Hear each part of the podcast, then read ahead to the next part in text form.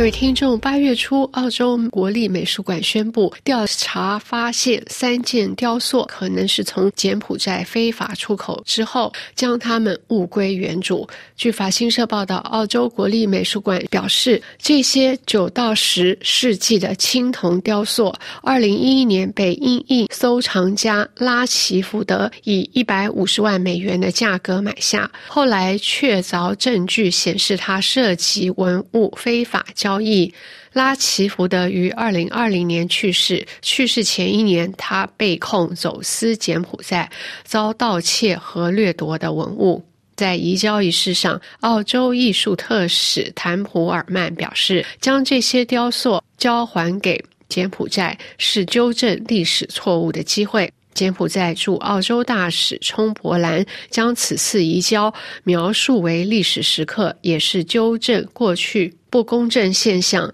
增强文化财产价值，以及认识到保存和保护文化遗产重要性的重要一步。这些雕像将在澳洲展出三年。与此同时，柬埔寨政府正在金边为他们准备新家。再来看看另一个同类事件：意大利政府七月要求法国卢浮宫归还七件可能来自非法买卖的文物。此一事件在法国引起热议，对收回的正当性意见分歧。《世界报》七月十四号报道说，继二零一八年遭拒后，意大利今夏再次要求卢浮宫。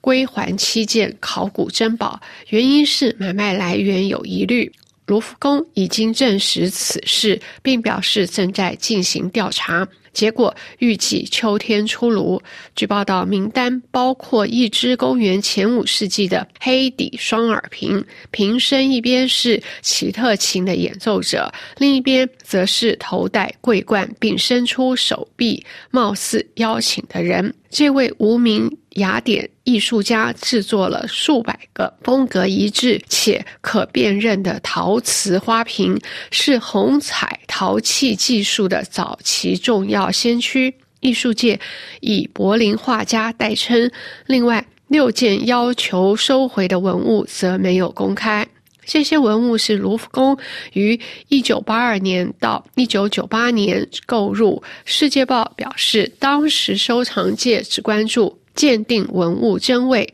却忽略检视其来源。柏林画家的双耳瓶就是卢浮宫于一九九四年苏富比拍卖会上购入的。一九九五年，瑞士和意大利警察在日内瓦的自由贸易区中搜到意大利声名狼藉艺术交易商麦迪西的仓库，发现惊人赃物，包括上千件非法挖掘的文物、五千张照片和文物挖掘与卖出前修复的各个阶段的目录。追随目录，调查人员得以清查盗墓贼、中间人、拍卖行与交易商整条非法买卖产业链，企图把文物卖给博物馆或知名收藏家，以便洗白。被揭发的包括在瑞士拥有一廊的西西里古董商贝奇纳，客户包括艺术收藏家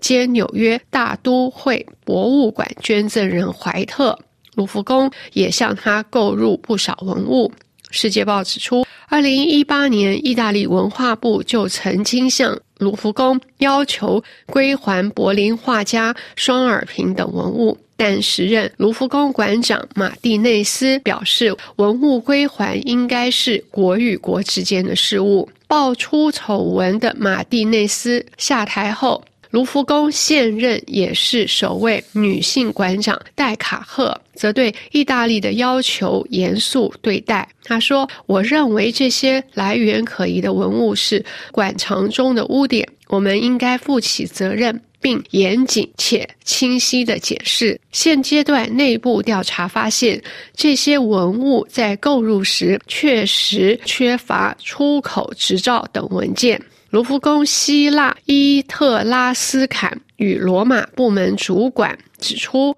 麦迪西和贝奇纳这些交易商棘手的地方在于，他们也卖背景完全可以追溯的文物。据卢浮宫馆长戴卡特表示说，馆内有十多件考古文物的历史来源有争议，如今来源的研究工作已经成为一个尖锐科学象征与政治的问题了。以上是由夏蓉编播的文化遗产，感谢 Matthew 的技术合作及您的收听。